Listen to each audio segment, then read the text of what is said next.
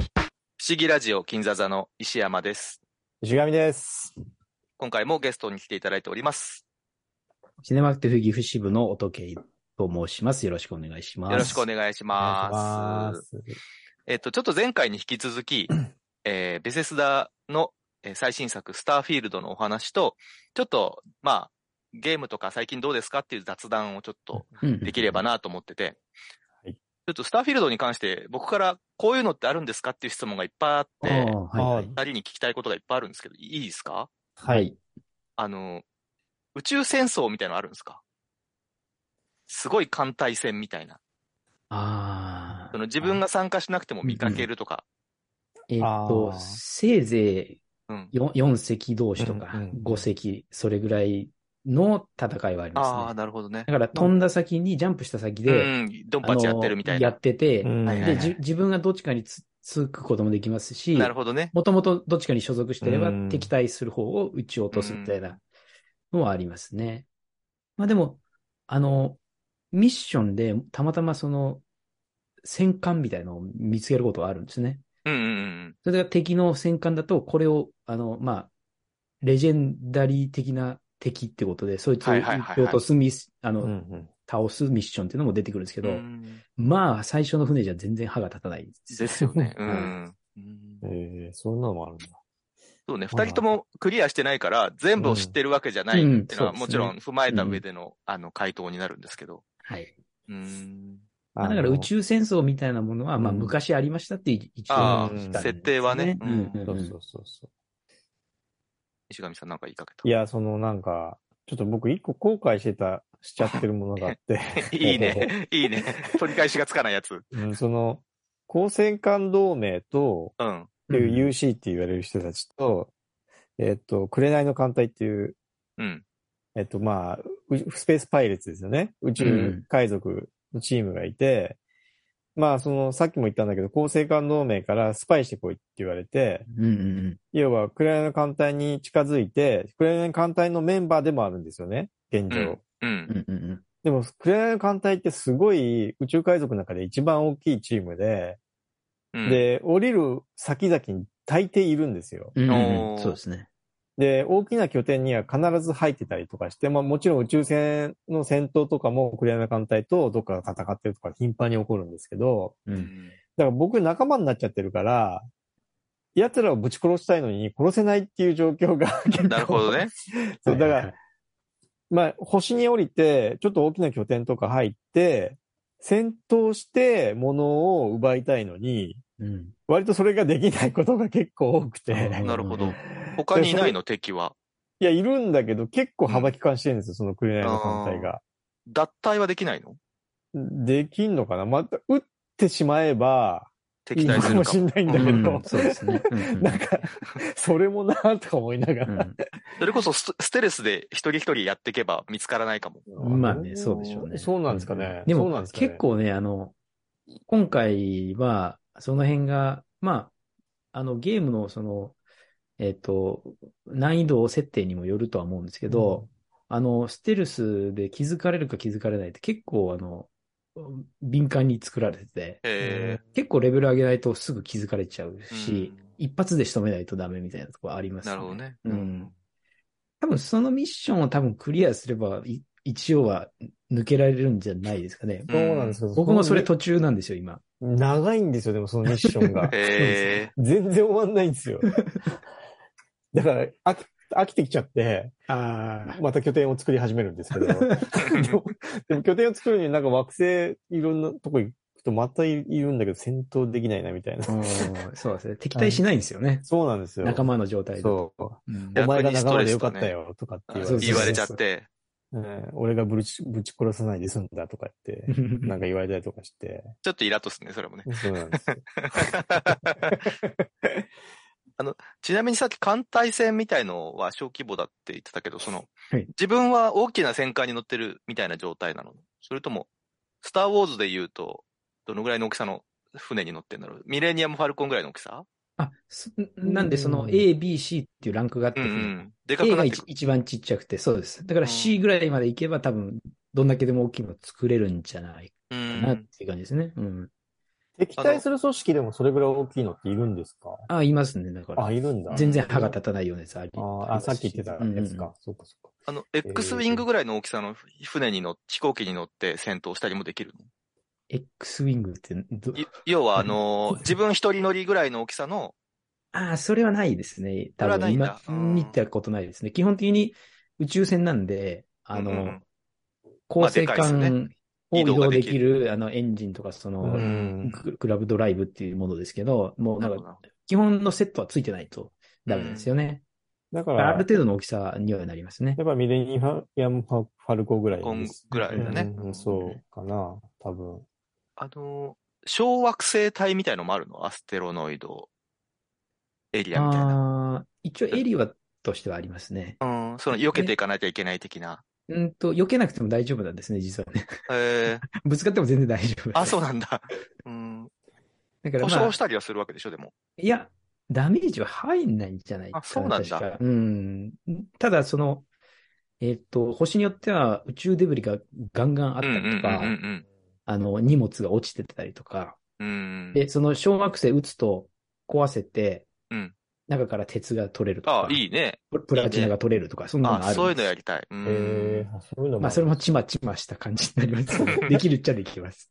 うんなんこういう。いう SF でありがち、ありがちっていうか、あのー定番だと思うんだけど、サイバーパンクものとかもそうだけど、その企業系、うん宇宙企業みたいなのもあるの。はいはいインダストリー、あ全然ありますね。えーはいそこ製の宇宙船とか、あそうそうそうです。だから何種類かあっえーて、企業が。いいそねのパ、まあ、全部それで揃えるっていうこともできますし。あなるほどねまあもちろん全然、あの、汎用性があるんで、うん取り替えるのもできるし、あとカラーリングも自由にできるのうんで、うんちなみに日系企業みたいな名前のもあったりとかする。えっとね、中国系の龍神っていう、ああのあ、そうなるほど企 業ね。ねえー、やっぱりもう日系はないか。うん。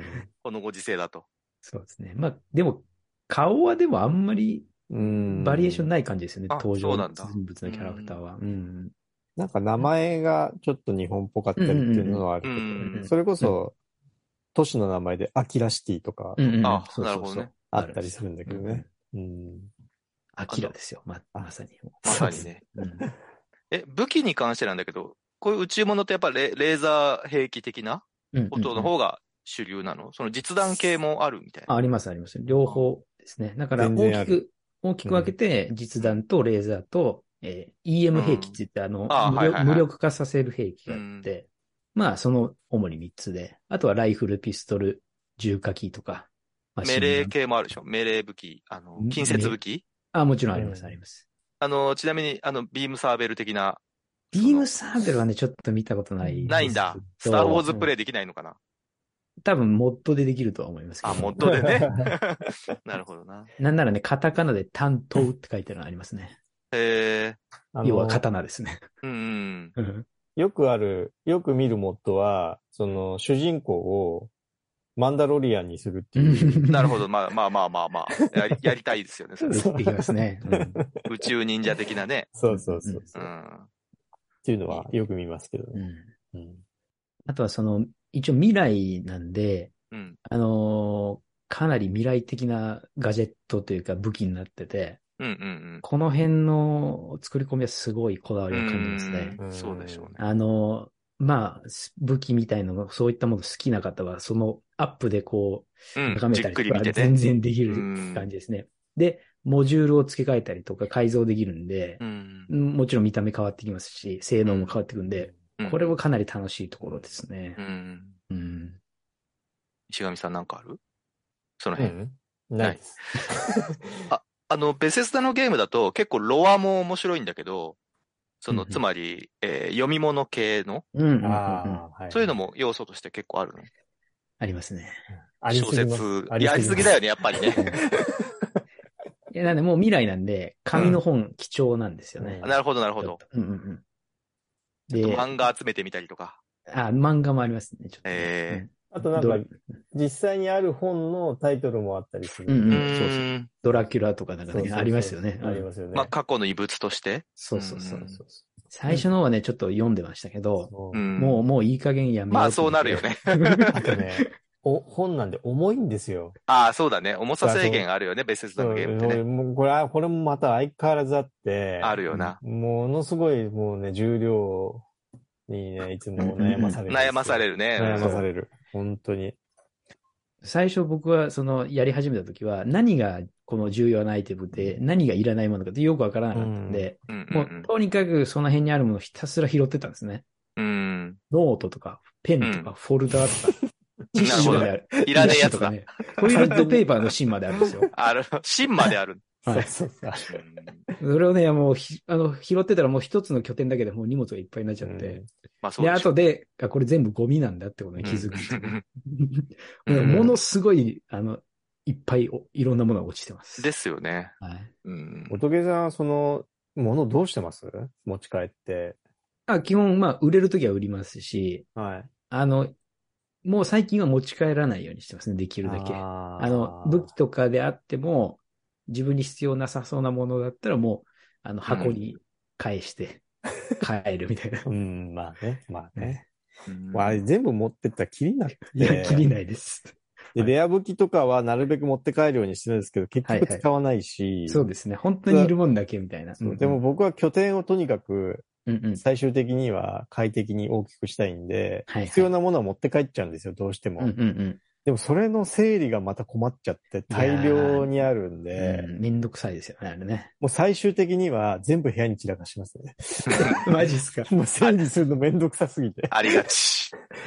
あれ、でも、あんまりやるとゲーム的には良くないですよね。重くなっちゃ処う理落ちするよねあそうそうそうそううんあんまり床に転がしとくとね。こういうクラフト系のゲーム特有で、な、あれはあるんですけど、やっぱり自分の拠点が一番重いんですよ。うあフレームレートがガクンと下がるんですよ。ん。でしょうね。バルヘイムとかもやばいんですよ。ねあー自分の拠点がもう全然、まあすいません。 悩み。で、あの、はまあ、収納箱作れるんですけど、拠点で。うんうんあの、重量制限があるんで、そうそう。うん無限には入れられないんです入れられないんですようんでも、最初からある拠点の、あの、きあの、箱とか、ああの、ある、まあ、各所にある箱は、あの、自分が作ったやつじゃないやつは無限に入れられあそうるですねところもあるんですけどね。うん。一応コンステレーション内に自分の部屋があって、その部屋の中のクローゼットは無限なんですけど、そうですねううんん。だから、あそこのさ拠点だと、まあ、一通り研究施設とかも揃ってるんで、便利うん。なとこではありますよあそうでね。うん確かにね。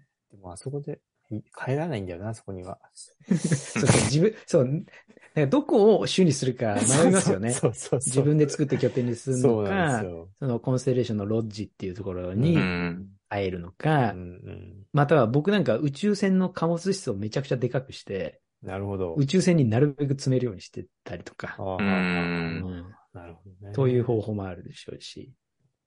これちなみに、あの、ネタバレになるようだったら言わなくていいんですけども。はい。あの、地球は今どうなっちゃってるんですあ、あそれは言わない方がい い。これ言えないやつなのそうですね。なるほどね。あ。ああれ、ストーリーに関わってくる、なんかあるんですかね、ミッションみた一い応な。ちょっとだけ、い一個だけミッションありますし、ああーの、話が進んでいくと、うん。歴史も語られるんで、あうあ、んなるほどなるほど。そこは言わない方がいいかな。そうなですねるほどね。そうですね。うんあ、それはなければお楽しみの一つかなと思う。なるほどねそうですよね。うんぜひ。自分の足で追い追い立っていただきたいそうそうそううそうんなるほ。ど。う、うんまあそういう意味で言うと、僕はやっぱり月に拠点を最初に作りましたね。ああ、やっぱりうんいいね。うん。もうなんか、まあ、あそこで宇宙遊泳すんのもそれだけで楽しかったですし、うん。あなん、かやっぱり、船うん外活動もできるんですかあ、船外じゃなくてそのち月の上で、あーうあ、ん重力的なことはどうなってるんですかあの、細かく設定があって、ああ、まあ月なら多分本本物と同じだけだし、 6分の1かうな。んうんだか、ら、あの、ちその、地表にいるときに、ここは酸素あるないみたいな感じと、うんうんうんうんその 0. 点何 G とか、1.9G のとこもあったりしますけど、そういうのが表示されて、それの通り動くんですよね、ちゃんと。うん。で、あとは宇宙船内とかだと、あの、無重力の拠点もあったりとかして、うん。えっ、と、無重力戦闘もあります。うん。うんうんうーん。俺、あまだないですね、僕。あ、本当ですかはい。えー、行ってみたい。いや、行ってみたいな。本当あの、なんだろう、ジェットパックでうまく動かないと、照準をつ、うん。狙いをついけにやくいー、とか。大変そうだないや、いいえっと、要は弾、弾丸が出る武器だと後ろに飛ぶとか。でしょうね。ううんん、反動があるからね。そうなんですよ。うんエネルギー兵器だと大丈夫だったりとか。面白い、面白い。うんうんうん。あります、あります。アイテム取りにくいとか。そう全部アイテムなる浮いてるみたい な。ほど取りにくそう。え一個ね、あの、あの、う船内のカジノみたいなのがあって、うんうんうん。えーどうやってカジノやるんだよって思いましたよね。うんみんなふわふわ浮いてるところで。うんそんなところが。うんいろいろありますね、いいなぁうんうん。あの、よくで、あの、SF 作品でよく出てくるあの、酒場はいはいはい。スター・ウォーズで言うとカンティーナの酒場みたいなうんうんうんいひものもあったりするんです。あります星によっては。う。うんん。ありますあ酒場はどこでも大体ありますうね。ん。雰囲気結構いい感じに作られてたりとか。うんああ、そうですね。ありまあすし。の、紅の艦隊な酒場、紅の艦隊はなんかまあ宇宙船を拠まあ、点荒にしくてれる。者だったりとかするそ感うじそう、だ宇宙ステーションを拠点にしてて、その中の片隅にそういう酒う場を、んになってますね。うんううんん。なるほどな。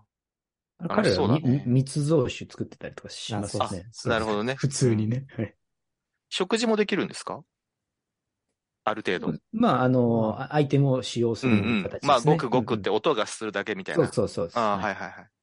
でもあの、食事で、まあ、ライフが回復するんですけど、うんうん。ものすごく少量うんでそでう、すよね。だから 結局荷物を圧迫するものでしかないっていうなるほどね。結論に達しましたそうですねうね。ん拾った先から全部食べていくか。そうそうそうそう。あの、もう拾わないか。そうそうそうどっちかそうそう。それ結構前からそうだよね、別に。ゲームってねで、腹壊したりとか、みたいな。 うんうん。で、前よ酔っり、払っちゃったりとか。フォールアウトとかよりもっといっぱいあるんですよ、種類が。うん。めちゃくちゃありますそう、。めちゃくちゃある。ただ、そ、そういうものも、まあ拠点に飾ろうと思えば飾れるんですよ。うんうんで、好きなように置けるので、まあ、だから、例えばなんかね、宇宙船内をジャガイモでいっぱいにした人もいたりとかし て。なるほどね。意味があるのかどうか そは、うそうそうさておき。別として。 そういうこともできちゃそうなそうるほそうう。うん。うん。ですかね。じゃあ、二人に、まあ、スターフィールドの話で、ちょっと言い残したことがあれば。ありますか、乙部さん。まあそうですね。あの、まあ最初に言えばよかったですけど、まあ、あの、まあ映画とか、うんあの、小説でもそうですけど、宇宙が好きな方はこれ、まあ楽しめるんじゃないかなとうん僕は思いますんでうん、うんううん。ん僕はこの、ちょうどこれ、たまたまなんですけど、この発売前後に、フィリップ・ケディックの小説を、あの、オーディオブックで聞き漁ってたんですようんうんうんえで、まあ彼の小説、あの、アルファ・ケンタウリとか結構出てくるうんうんー話はあるんですあそうよなんねで。すね。で、まあそこに実際に行けたみたいな感じとか、なんかすごく気分が上がりましたね。いいね、いいね。ううんん。まああとは、あの、すごい、だから、結構発売前は宇宙探索ものかなと思ったんですけどう、んあの、まあまあ戦闘ある、あるっていうか、まあメインじゃメインなんでうん、まあ普通にベゼスだけだなっていうのはやっぱり思いまうんうすんうね、ん途中で。うんうんうんだから武器のクラフトとか宇宙船のクラフトも楽しいですしう、んうんその辺はフォールアウト好きの方も全然楽しめると思いますね。まあ当然、ホールアウトよりちゃんとね、戦闘も奥深くなってんじゃないかなとう思いん。んます。ああ、前は割とそこの批判されがちだったもんね。うん。あまあの、ぶスローモーションにできないですね。あ今回はそうそうバッツがない。うんバツシステムが今回はない。うんないんで。なるほど。かな。だからもうぜひね、石山さんがなぜやっていないかっていう。そうだね。うんあところのに、ね、結構子供の頃ね、あの、もう無限に広がる宇宙を旅できるようなゲームがあったうらん、すごいいいのになって、うんうんうん小学生ぐらいの時思ってたんだよね。うんうん。いつかできるだろうなと思ってたけど、その時自分がどうなってるかわかんなかったけど、まあ、今になってみると、普通に現実にそれがね、生まれてるうんうん。なーって、うんこの間、ふと思って、そうですね。うん、あのまあ、ファストトラブルゲームだとも言われてる。うん、うん。最初のこう、困惑点としてはそう、まあ宇宙からシームレスに星に降りれないってういう、んうん、 そうですね。そこは、まあちょ残念っちゃちょっ残と念、残念でしたよね。うんうんロード挟むってことあの、行くた、行き先を指定して、うんア。ニメーションを見るのみ。あ途中経過のその宇宙をこう、まあ、進んでいくところは、じゃあ、アニメーションで処理されてるってことか。うんうんうんまあでも、ただもう、そこはもうかなりはっきりと、はしょっていて、うん。もうその、なんていうんですかね、宇宙船に乗ってなくても、違う星に降りたりも、行けちゃったりもあするんですよーなるほどねファストトラブルで。うんうん一応着陸とか文字は出るんだけど、うん。その間にマップ読み込んでる的な感じそなうのかそな。うそう。だからうん全然もう、もう、ここはもう完全に割り切ってんだなっていう感じ。ただ、まあ実際、船を飛ばして行った人が、なんかこう惑星間うんうん。やろうとしたがいるんです。ものすごい時間かかったらしいんで、あそうなんまだあ、それは面白くないという、まあそうだろうね。 ただその星の周りのとこまでは行けるから、せめてそこから大地に降りる、まあほ大気圏突入するぐらいまで、ね、お降り立つぐらいまで行ってもいいあーよかったんじゃないかってうんいうのはうんうんあ、それできるイメージだった。できないのよ。うん、なるほどね。うんそれ、そこもファストトラベそうですね。ル。うんその惑星に降りた後の乗り物とかはどうなってるのなんかランドローバー的なやつあんの乗り物ないです。ないんだな徒歩なんだ。うんうんうん。今んとこ見つけてないですね。うんないあですジェットパックはまあ一応ありますけど。ああー、はいはいは車両はないのかそれはまあねないのようんうん。そうまあ、車両もとか元ね。を入れれば、まあ、あるでしょうけどね。うん多分ねうんい。食ってる人はいるだろうな。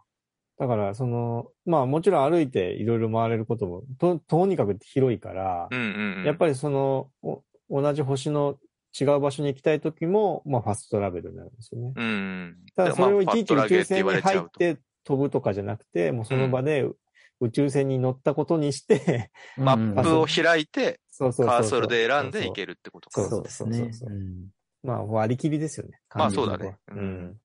そんな時間あるんだったら、扉の一つも作りたいみたい な、いうことですかね。はい。うんうんうんまあ、はいそんな感じですかね。じゃあ、スターフィールドの話でした。はい。はい、ありがとうございました。ありがとうございましあたりが。とうございました。じゃあ、ちょっと残りの時間で、まあ雑談と言いますか、はい。ちょっと石神の物語を、じゃあ聞あ聞き、ましそょううなんか。ですよ。はい。あのー僕ね、まあ前、まあ音系さんがいるからっていうのもあるんですけど、以前あの名古屋の夜、うん。音系さんと二人でお会いして、自作 PC の話をあんまり音系さんにも聞けなくて、うんうんううんん。で、ちょっと、その時ちょうど僕初めて作ったタイミングだったんで、もうちょっとなんか聞きたいなと思思ってですね、はい。っていうのもあって、あと、最近、ちょっとどうしても家に、うんっていうのはこのスターフィールドのためだったんですけれども、うん。どうしても PC を置きたくて、モニターの。うんただ家だと、やっぱりこう、なんていうんですかね、あの、一緒に住んでる方もいらっしゃるのでう、んその人たちに配慮したうん PC じゃないと、ちょっと組めないという、おー。それの配慮がやっぱり一番大事。うんはいうん。で、いかにこう、さらっとそういうものをいいタイミングで伝えてやるかっていううんことで、組みたいなと思ったんですけど、まあ、なるべくこう、お金をかけずに組みたいので、この、小さい PC を組みたいなっていう感じになったんですよね。で石山さんご存知かどうかわかんないんですけど、うん。 PC のサイズっていうのは、うん。マザーボードのサイズで決まるという、なんですようんう。んうん。で、そのマザーボードの種類がまあ3種類ぐらい、もうちょっとあるのかな、三種類、多分大きく分けてうんうん3種類ぐらいだと思うんですけど、それの一番ミニ ITX といううんうんマザーボードを使い、以前買った CPU とうん。グラフィックボードを使い回して、自宅に PC をうん。組めないかというところから、 うんうんうんあの、その、始まったんですね。うんはいでちなみに、音系さん、宅の PC はな、どんなサイズをつお使いになられてるあ、一番一般的な ATX ATX ですかね。はい、あはいは。ははじゃあ、それをずっと使ってらっしゃるんですね。そうですね。ケースもまあ買ったものなんで、はい。だから、それより一個大きいサイズあありましたよね、確か。そえれっも多と、あ分、マイクロ ATX でしたっけあおあ ATX より大きいのなかったかな。まあ、だから、あの、まあ、もうなもうる一個べくは大サイズあるんでしたっけ大きいサイズが。多分ありますね。あだから、ははそれよりはちょっと小さいケースになりますけど、なるほど、なるほど。あの、巨大なパソコンっていう感じのやつよりあは、ー一個下の、まあ、普通の一般的な、はいはい。あの、、デスクトップパソコンのサイズなるほのど。ものの使ってますね。はい。でちもなさ、みに、はい、どうぞ。一般的なさ、その家族を名乗る者たちから見ると、はういん。そのパソコンのサイズって、うん。そのマザーボードのサイズとかよりも多分モニターのサイズで、これはでかいパソコンだって判断されると思うんだよね。あああ、なるほ普ど。通の人からしてみると。だはかいら、はい。机の下にいいくらでかい箱が入っていようがさ、それがパソコンって認識あんまないと思うんだよね。あいやあ。彼らには。うん、でも、まあ基本的にはうちは Mac なんでね。お仕うん事、仕事で。まうんうんあ、あの、妻も、あの、Mac 使いなんで、うんううんんうあん。まあパソコンといえば Mac なんですよね。ーまあそもそも違う物体がある時点でもう変だし、なるほどね。まあそれをとても絶妙なタイミングで、ここにこういうものを置きたいと、うんうん。まあ伝えるところからスタートするんですけど、うんうんうんで、誰もとりあえずとにかくちっちゃくしたいと思ったんですよ。はいははいいははい。はいい。ただ見た目もこだわりたいんですよね。ほうほうほで、かっこいい PC にしたいじゃないですか。う。うんうんうんあんまこだわりないですか、おときさんそれ は。正直、あの、僕はあんまり見た目はあんまりあ、気そうでにすしないかタ。イプですね。うんうん。であのーどっちみち箱の中入っちゃうじゃないまであすか。確かに確かに。だから、まあケースはね、かっこいい方がいいかもしれないですけど。そうそうそううんちがみさんの僕は考えるかっこいい PC ってどんな見た目なのあの、やっぱりみ、し、とにかくシンプルで、うん。中身が見えて、ううんん。うん。が、側がとにかくシンプル。ででああっってて具的な感じそうそうそうそううんうんうんで、何の PC ケースをまず選んだかっていうと、そういうシンプル系の PC, PC ケースで有名なんですけど、うん NGXT っていう、うん。えっ、と、みんな検索しようぜ。うねん。そうですね。うんああ、はいはいはい。あ、はいはいはいうん H1 だったかな。いわゆるまあ、アクリル板で中がよく見えるっていうそう感じでですすよね。ね。まあ、うんうんあこれはまあガラ、ガラスだと思うんですけど、あ、こっちガラスなん H1、ですね。うんうん H1V2 っていううんうんうんケースにしたんですよね。こうれ、あれかな、画面共有にし、細長ですね。うわあ、シンプルだね。そうなんですよ。ちょっとあれだね、Xbox 的なそうそうそう。デザインだねまあああ、そうですね。 Xbox 確かに。シリーズ X を二回りぐらいでかくした感じなんですけど、はいはいはい。ーで、この前面がね、えーっと、ガラスなんですよ。うん。なで、るほどうっねすら中が見えると。うんうんうんで、シンプルじゃないですか。シンプル。いいですねうんで、こういうケースをいっぱい出してるメーカーで、このうん NGXE うんうんうんっていうの。で、これがミニ ITX のマザーボードが入ると。うんうんで、うんこれだったら、机の下に置いて も、ううんうんん。うんうんそんなに目立たないし、気にならないんではないかといううんうんことで、これを、こういうのを置くよっていう話をして、うんうんこれにしたんですけどね。なるほ巨大さを分かってないと思うけどな、多分。うん、まあ、でも結構でかいっす。そうだよね。やっぱ。 なんだかんだでかいです、縦に。で、これはなんかね、ベアボーンキットと言われるようなやつで、中に簡易水冷のシングルファンの CPU クーラーと電源うんが。もう内蔵されど。ておー、いいですね。るやつなんですよ。うん、で、さこ今、僕もうちょっと安かったかな。そう考えると34,000安いね。安いのよ、結う構。ん で、これにして、うんまあうん、この辺のメモリーとかうんうんうんを足してうん組んだんです。うん今、あの、石上さんの Amazon の交流履歴を見ています。株式会社とも書いてああ、るんですそね。うそうそう。はい。は。はいい その辺はちょっと、あのえそれでね、で、ふと思ったんですよ。以前、その名古屋で組んだはい PC、はい、はい、その時はですね、長尾製作所のオープンフレームで、剥き出し、もう全部が剥き出しの、でしたね。はい。えーやつをあの組んだんですけど、それがちょっともったいないじゃないかと思って、うん、そうですね。そこから CPU とグラボを外しちゃって、こっちに移してるんですけど、はい、はい。マザーボード電源、うん簡易水冷の CPU クーラー、はい。は、こう、の残ったままなんですよ。えうんうん。でこれはもったいないと。うんうんこれを、でも、うまく飾りとかにも使うには、ケースに入れなきゃいけないだろううん飾りってのは我々の仕事のことでと。すね。すみません、しょうがないうんうんだから、これを、このまま眠らしておくにはもったいないんじゃないかと思って、これをケースに入れて、うんうん安い CPU とグラボを買って、つけてしまおうと。うんうんはい、はい、はい。で、今度はまたやり出したら、やっぱ見栄えが気になってきちゃって、うん。 NGXC の H5 っていう、はい。黒のガラス張りのにしたんですよね。うん。うんうんうんうん。で、それは普通にでかい、でかいですね、これね。うん。普通にでかいやつで、で、それを組んでったらですね、今度光らせたくなっちゃって、はい。でそうすよねはい ヤンキーと一緒なんだよな。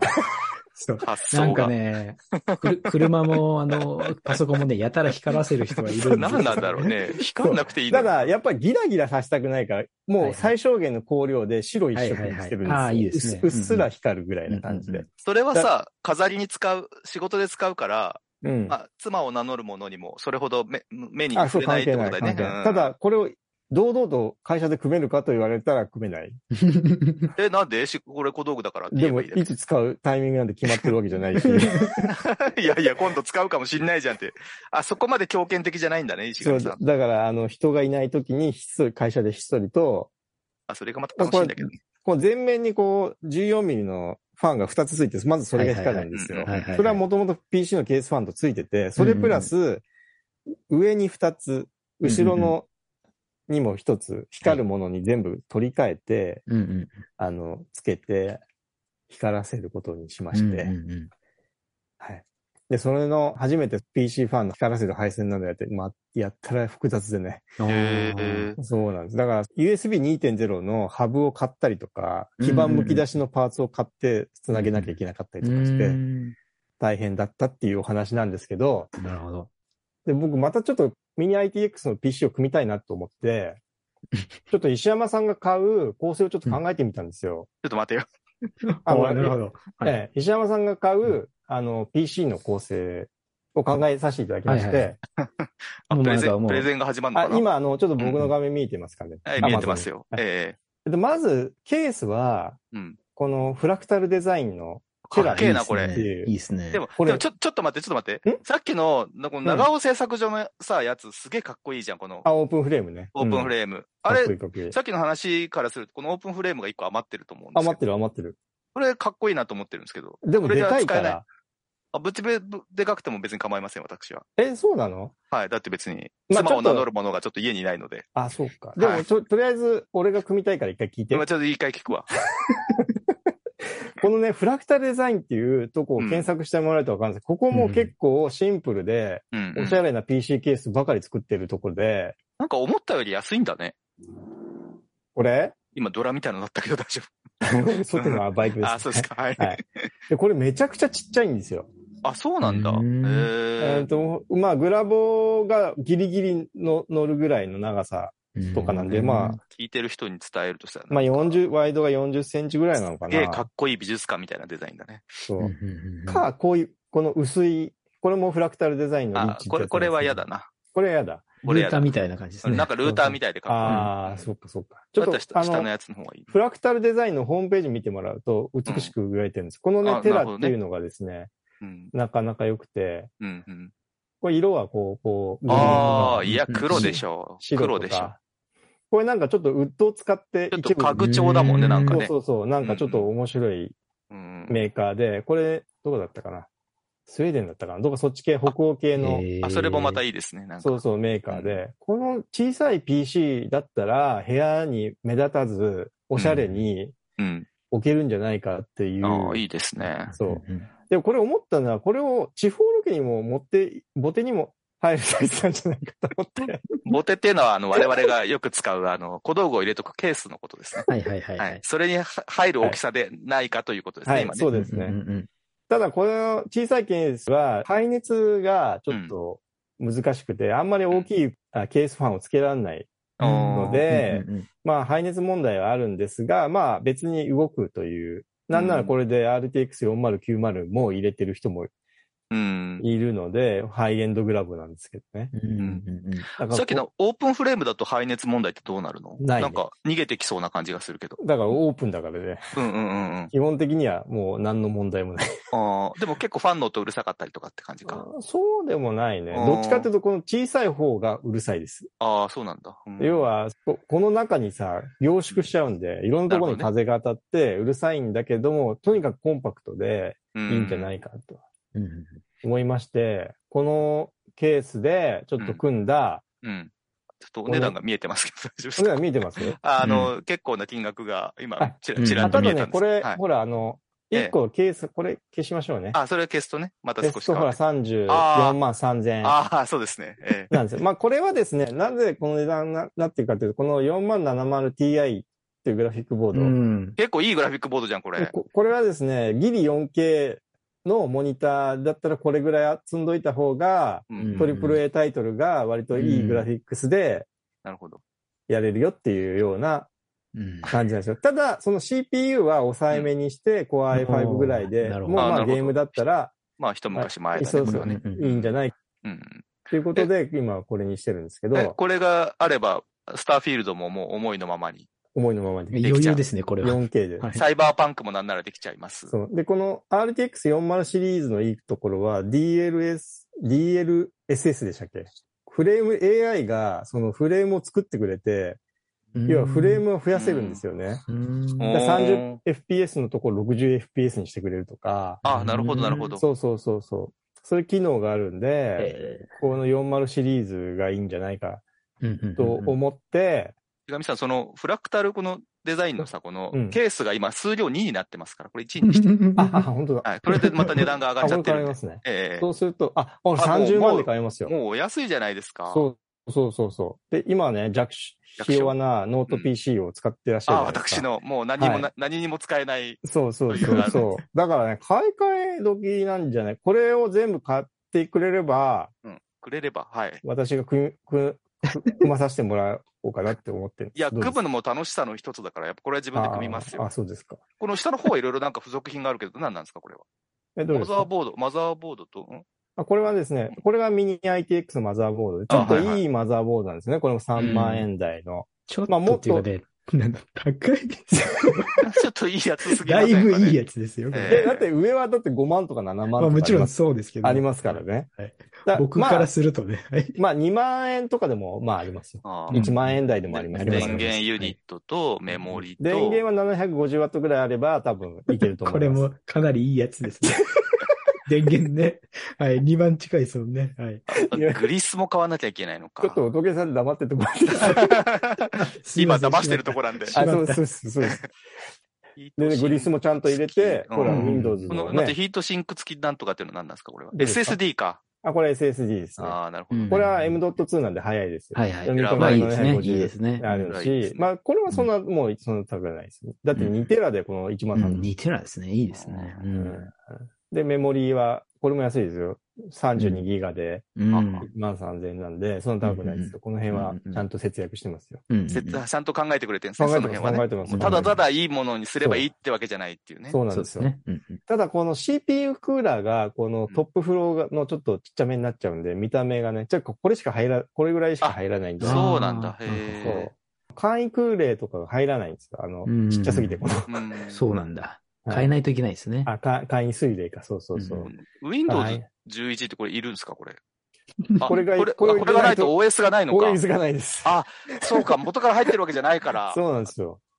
なるほど。だからね、まあ僕の提案としてはうん、これを、まあ、転送するんで、うんまあ Amazon で、まあ、ポチってもらえなるほばど、ね。うんえっ、と、PC が組め組めるんじゃないかっていうなこるほどとなんですよ。まあ、正直言うと、思ってたより安いですね。でしょもっとするかなと思ってたっす。ほらほほららほら。うん。らこれだけこ揃れえはたね、らでも、まあ圧倒的にこのグラフィックボードの値段がまあまあまあね。高いんです。これ一番大事だからね 4070Ti は、まあ、でもね、まあ、いい、いいいいんですよ、これ。でもまあ、これがいいと思うんグですよラねフィックボードはいいのにしときなって、うちの死んだばっちゃんも言ってたから。ううん。本当ですかそうなんだ。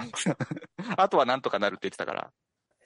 でも4070とかでもいいんですけど、まあ、モニターの種類によってね、うん。 4K とかで、それ、こんなに、それなりに動かしたいんだったら、まあ、最低4070なんじゃないかなよとは。 4K でそれなりに動かしたいってのは私が発言したんでしょうかね。 それ私は言いましたかいやね。いやいや、そういう注文だった。注文はしましたかねですよね確かね私。はいあいやの、でも無意識のうちに。過去の発言でモニターの解像度とか聞いてるんです。確か 4K って言ってたよ。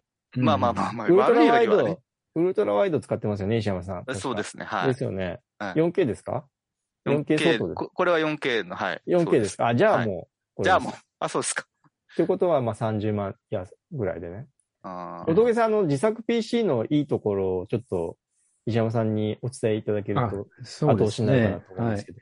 ど。まあ、思いっきし話を、あの、ぶっちゃ、あの、蒸し返すような感じになりますけど、はい。あの、自作僕がなぜしてるかっていうと、あの、あの、部品を使い回しできたりとか、あの、部分的にアップグレードできるんで、あの、費用を抑えることができるってそうなんいでうすよところですね。はい。なるほど。なんで、うんまあ、あのー30万出すんだったら普通にゲーム PC 買えばいいのにっていういう人はいると思いますがな、るほどね。そういう意見もまああると。そうですね。ああいうことですね。うん。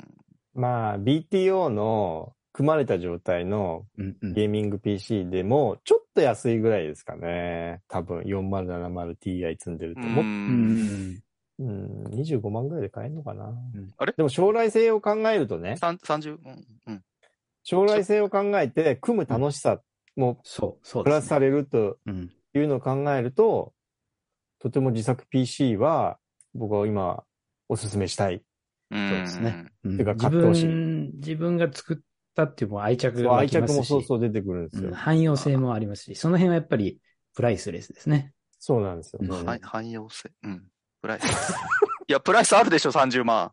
なんいでやいや、すかその体え験、体験ですよ、体体験、。験体体験験をね体験はプライスですよ、プライスです。まあまあ、それはうんよく言うね。うんいや、ほん、いや、もうね、本当に、おかしい本な。当に今楽しくて。日そういう回じゃなかったな。楽しいだから、楽しいうんだからか、買うでしょか買う買うっていうでのしはょ、これを。私がお財布からお金を出して、そうでこすれよ。、その引き換えにこの商品を私がもらうってことそうでですす。かもちろあん、もちろんそうです。まあ、た、ただみたいなもんですね、じゃあね。いやいや、違う違う。もらえるっていうことで考える。あ、じゃあ、請ただ、求書出すんでただ財布からお金を抜くだけうちので、会社、うちの会社で買って、うんえー請求書出しますんで、あなる経ほど費ね。で。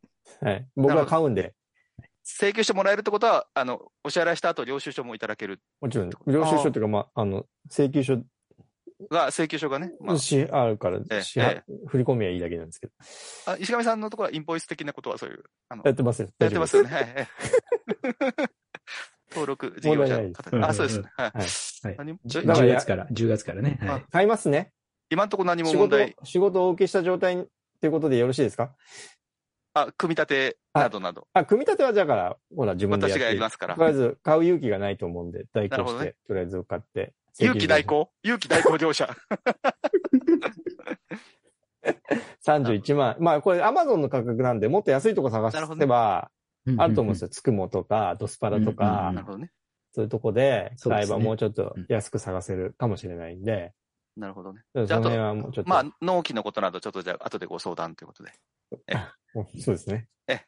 じゃあ、買っていただける。で、これで、石山さんもスターフィールドデビューできるとデビューということで。そうですね。そうそなるうそほう。どねあとあの、えっと、メタ社のヘッドマウントディスプレイなんでしたっけ えっと、メタクエスト2。メタクエスト2。はい。何も使ってない状態で放あそう置でしすてねるだけなんで、 それも使えると。これも使とえいる。うことでもちろん使えますよ。えー問題ないですよね。ほなるほら、どあの、ハーフライフアレックスでしたアっレうんうんうんアリ、アリックスけかな。アレックスでしたっけうあれも出てきますよ。ん。なるほど、なるほど。うん、そうそうそうそう。いいことしかないね、今んとこでね。サイバーパンクもかなりいいグラフィックでできますし。あ、そうですか、あの、うん憧れの。そうです、そうです。はい。もう、あの、ゲームしないですよね、私。嘘でしょ嘘だ。嘘だ。 あやろういよ。や、いや、やるけど、う。うんん。じゃあ、まあ、それはな、あとね、これ、うん。あの、録音終わったら、ちょっと相談ということまあ、で。要はそういうね、ちょっと、プレゼンをしたかったっていう。なるほど、。面白いですね。はい。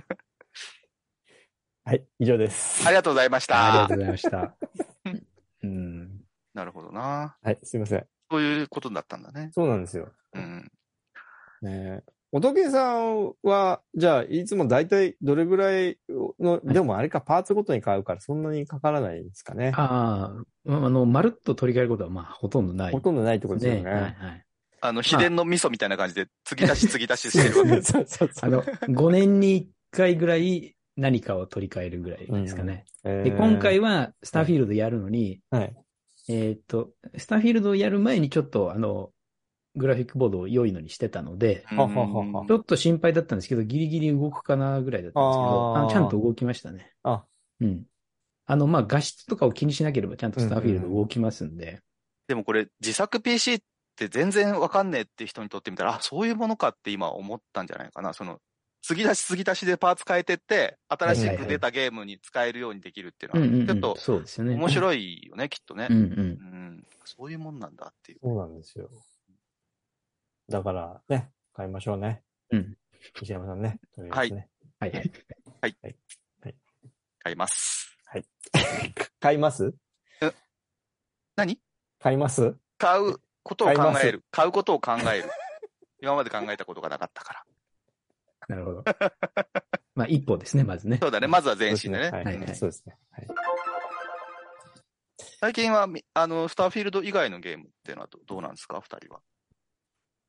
お、ど、おとけさんどうですか僕は、あのーちょっと前にやってたので言うと、ラストオブアスが、まあ、ドラマうん。が始まったじゃないですか。ほうほううほんううほうほうんうん。あのタイミングで、まだ僕はラストオブアス1をやってなかったんで、うん。まずあれをクリアしまして、うん。まあじゃあこれをそクリれア。をやっはい。で、ドラマも見て。ドラマは、あれ、ドラマ、ラストオブアスは2ですかあれはワンです。ワワンですンねワンのないですかあはい、じゃあまあ見れるんですね。見れますよ見。れます、見れあ僕まはす。勘違いして2までいかない、クリアしないと見れないと思っていたやんで、。今の時点で見た方がいいと思います。そうですね。はい。で、でも2もちょっとやっちゃってて。あ、でもそれは大丈あ、そう夫なんで。ですすよ。はいはいいや、いいと思いまはいす。それ今は。ちょっと途中途中で止まってますけど。はいえあの、どの辺最高。えっ、とそですのねぐらいやりました ?2 の。最高難易度でやってるんですけど、えっ、とね、どの辺ってー、いうとで最すね高難易度でやって最初の方だけえっ、とね、まあまあやってます。あの、あ主人まあまあやった主人公入れ替わったところ、最初ありますよね。はいはいはいはい。で、また戻って、はいはいはいでねあーワン、ワンちゃんが出てきたあたりですね。うんあの、ワンちゃんが出てくるとかなりちょっと難しいなっていうところで止まってますね。敵側にね。そうそうそうです。はいはいはい。最高難易度難しくないですらかしい。いや、めちゃくちゃ難しいですね。そうですよねあのばそのワンちゃん出てきたところの最高難易度はちょっと心が折れてるっていうか、あの、進んでないです、そっから。うん。じゃあドラマ見ちゃった方がいいと思いますよ。そうなんです。ね。あ、じゃあもう見ます。で、我々のラジオもそれで聞いてくそだうさそい。う、そうなんですよ。あそれを目指してちょっとあのやり出したところなんですけど。北斗さんとはい一緒にやった回がありそうます。そうそう、そうですよね。で、その後ですね、やってたのはアーマードコア6ですね。ああ、聞きたい。はいははいい。これが、まあ、スターフィールドの発売の1週間前ぐらいに出て、うん、そうなんですよね。いや、これをまあ、すごい、僕はあんまりその、最新ゲームってあんま買わないんですよね。うんあの、大きいビッグタイトルってあんまりやらないんですけど、うん。うん。あの、いつもあの、インディーズっぽいゲームをちまちまちまちまあのうんうんうんややってるんですけど、どっうんうんちかっていうと。まあ、この時期はです ね、たまたま、アーマードコア6とスターフィールドっていうのの大きいタイトルが重なったのもあって、どっちも興味があったんで、どっちも買ってやったんですけど、まあ、アーマードコア6も面白いですね。えあの、スターフ ィールルドが1週間後に発売されちゃったんで、ちょっと止まってますけ ど、ーうんうんあの、めちゃくちゃ好きですね、僕はこれ。ド。えー、もう本当に、この時期は、この両方が発売された時期は、もう本当に、彼女ができたっていう時ぐらい、あの、すげえ幸せな時期でしたね。めちゃめちゃ楽しいっていう感じでゲームしてましたね、えー、いいなぁいいなぁまあまあ、アーマードコアもだから序盤の序盤ですけど、まだまだ。うん、これ もやりがいあ楽しみがじゃあるま。だあるね。うんいや、僕もなんかね、や、しゃやってみたいなと思いましたもんね。いや、面白いですよ、本当に。過去作やってないんですけど、はいはいはい。評判いいんですよね。うん、過去僕も作全関係ないんでしょ多分。まあ、あの、関係一応うん流れ的にはあるんでしょうけど、全然僕は知らないですし、あの、まあう、んどうなの登場人物とかは一緒なのかもしれないですけど、別にそんな難しいあの、ストーリーがあるっていうわけじゃないみたいなんで、あの、全然、それはもちろんファンの人は、あの、なんかニヤッとすねる要素とかは多分あるんでしょうけどね。うんうんうんうん。で、まあ、これに合わせて、まあ、普段はだいたいキーボードでゲームしちゃうんですけど、アーマードコア本体よりも高いマウスパッドを買いました。まあ、いわゆる。ゆるコントローラーですね。はいはいはいはい。マウスパッドじゃないですね。えーキーパッドですね。間違えた。あ、はいはいはいははいいはい。だから、いいコントローラーを買ってしまいましたね。なるほどなるほど。えー、はい。そうですか。石上さんはどんなゲームしてる僕はです、スターフィールド出たじゃないですか。のうんはいでもちょっと浮気しちゃったゲームがあって、あの、なんで浮気したかっていうと、そのスチーム版が出たんですよ。何のゲームかっていうとですね、ディアブロ4なんですけど、うん。今までディアブロ4ってスチーム出てなくて、独自のなんかブリザードのサイトでの、なんかバトルネットかなんかっていうやつ、独自展開で売ってたんですけど、そのスチーム版が 出ちゃって、しかもなんかセールしたんですよ、いきなり。何パーかオフの。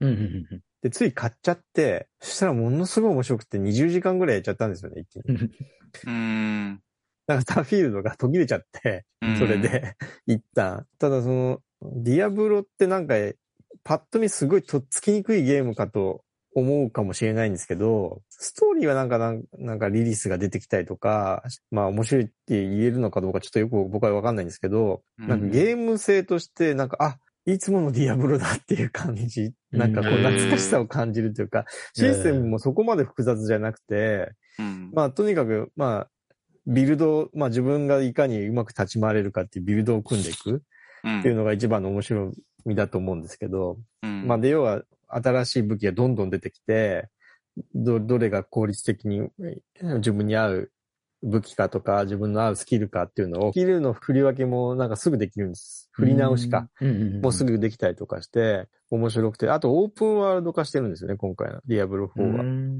なんか結構そのやめ時が、うん。難しくて、ついつい、そそのもうちょっとだけやっちゃおうとか、この武器出たからちょっと試してみようとか、っていう感じで、どんどんどんどんやってしまい、あっという間に20時間が、本当はディアブロやり続けたいんですけど、あ、ゼルダももうちょっとやりたいし、みたいな。うんうんうんで、スターフィールドやってる最中に、あの、スターフィールドの建築じゃ満足できなくなって、バルヘイムをまにまた戻ってみたりとか、はいはい。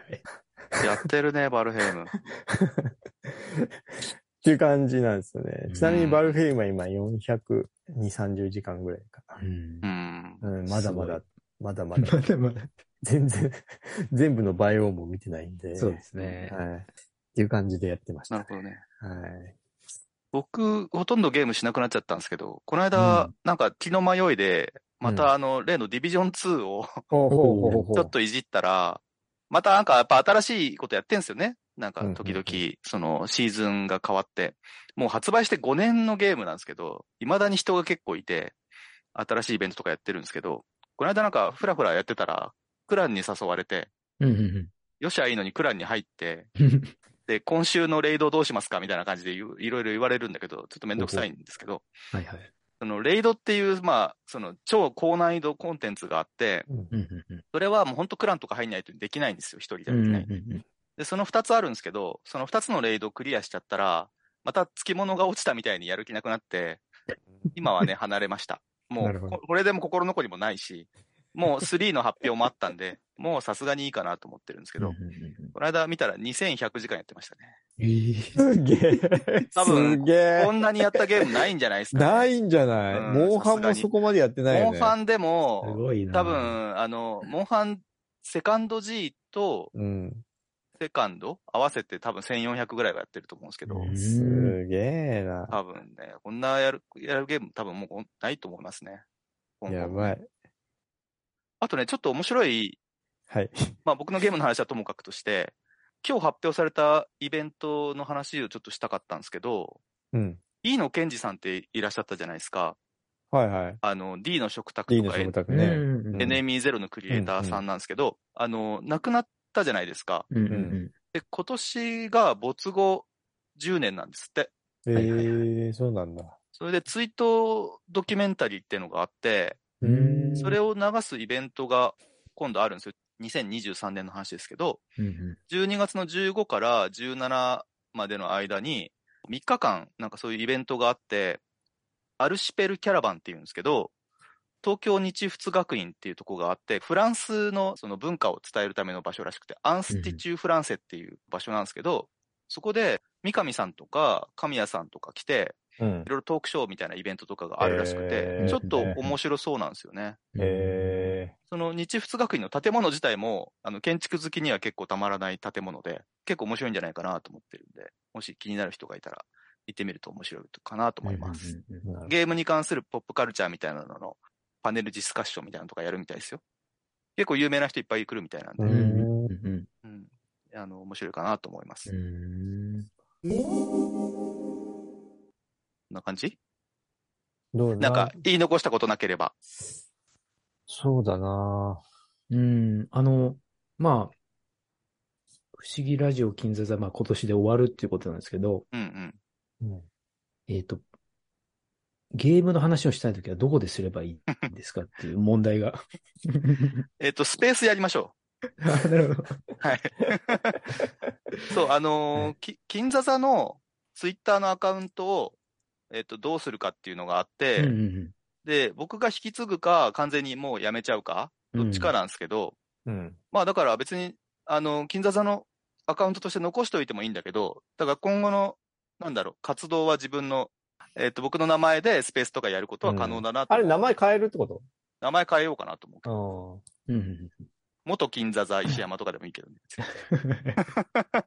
まあそれもなんかなと思って。うん、まあ、ちょっと、ゲームの話するときはちょっと考えますかね。僕もしたくなると思うな、俺ゲームの話。あのー金座座の終了に伴って、えっ、と、金座座の、その、LINE にオープンチャットをやってるんですけども、はいそ、そこももう終わろうかなと思ってるんですよ、12月の終わりういんうんうんっぱいで。けど、そこで、ゲームクラブっていうオープンチャットもや同時にやってるじゃないですか。で、あそこにいる人って、このラジオの存在知らない人が何人か多分いると思ってて、そうなんですかうん、へえ、嘘ぽいんだよな。へえ。まあ、わからんけどへ。で、多分、あそこは、なんというか、まあ、ゆるく やってるから、あそこは残しとこうかなと思って、うんうんうん。突然なくなると、え、なんでなくなったんだろうってなるかなって気がするんはいはで。うん。ー。そうだ、そんな人いるのか。なんかそんな気がするんですうーけど。ん。まあ、情報交換の場として結構、まあまあまあ。あの、ゆるゆるやってる場所なんで残しとこうかなと思ってるんで、うんまあ、そこでちょっとだから今度スペースやるんでどうすかみたいな感じでやってもいいかもしれないですね。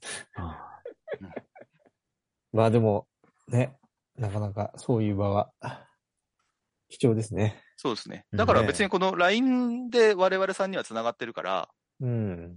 LINE で話しても別にいいけどね、LINE グルーあプそうですね。トークできるからさ。うん。まあまあ別にどこにも配信せずに。 うんうん いや、してもいいけどね、別に。はいはい。これ、ズームでやれば別に、あの、音声データとしては残るんで。だね、そうですね。から、仏さんは、だから、あの、シネマクティフに、あの、ゲスト行きますって言えばいいんですよ。これから対策出たら、しがみさんと二人で。あなるほど。はいシネマクティフで、流してもらう。でゲームの話ってダメなんないですかか。しないな、そ ダういメえばなな。んいですかや、岐いいで阜支すよ部、ね。岐阜支部ってことになればいいんじゃないうちだっらてが、。 なるほど。あだから、僕が、あの、ポッドキャストを立ち上げればいいってことですね。ゲー ムの。そうですね。シネマクティフに。活動しなそうだなな。しないよ。うん。まあね、金座座で別にやってもいいけどね、その、まあ、その臨時時だけ版ね、。臨時版でさ。そううそうそうう。んんそんな話をお前してたよね。うん、別にそのなんか、絶対もうや、もう絶対消滅させたいってわけじゃないからさ。はいはいはい。区切りをつけたいだけで。そううでうんん。その方がありがたいなっていうのは、ありますね。わわかりましたうん。 はいうん。